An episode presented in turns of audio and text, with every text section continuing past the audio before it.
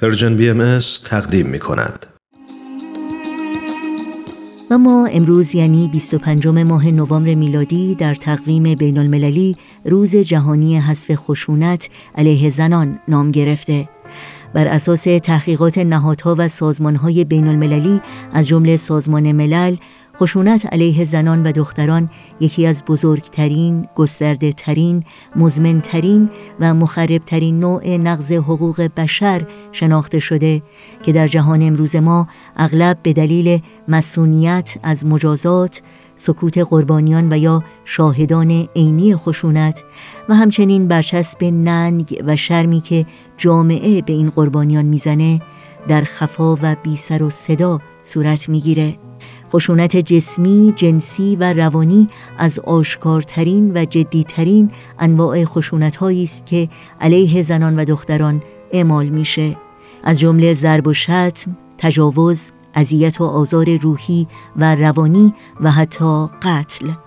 آمار سازمان ملل دهشت فاحش این فاجعه اجتماعی رو در سطح جهان اینگونه نشون میده. در سال 2017 میلادی از هر سه زن یا دختر یکی خشونت جسمی و یا جنسی را در زندگی تجربه کرده 52 درصد از زنان در زندگی زناشویی مورد تعرض جنسی و جسمی قرار می گیرند و از دسترسی به بهداشت و مراقبت های پزشکی محروم شدند.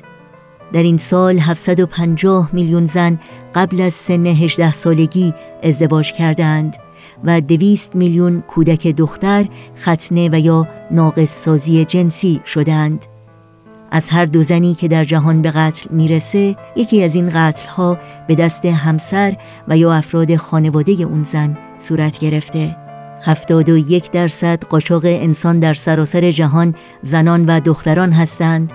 و از هر چهار زن و دختر قربانی قاچاق انسان سه تای اونها مورد تعرض و سوء استفاده های جنسی قرار می گیرند. فقر، جنگ، بیسوادی و حکومت‌های سرکوبگر و استبدادی در جوامع در حال توسعه و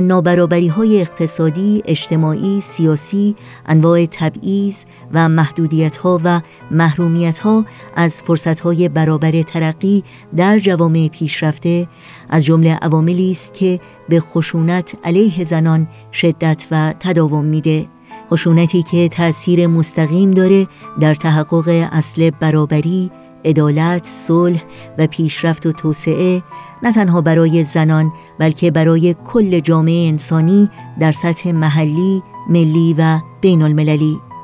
با مناجاتی از حضرت عبدالبها یادی می کنیم از زنان و دختران رنج دیده و محروم در سراسر جهان. به خصوص زنان و دختران سرزمینمون ایران که در این روزها با سختی ها و رنج ها و محرومیت های بیشماری روبرو هستند.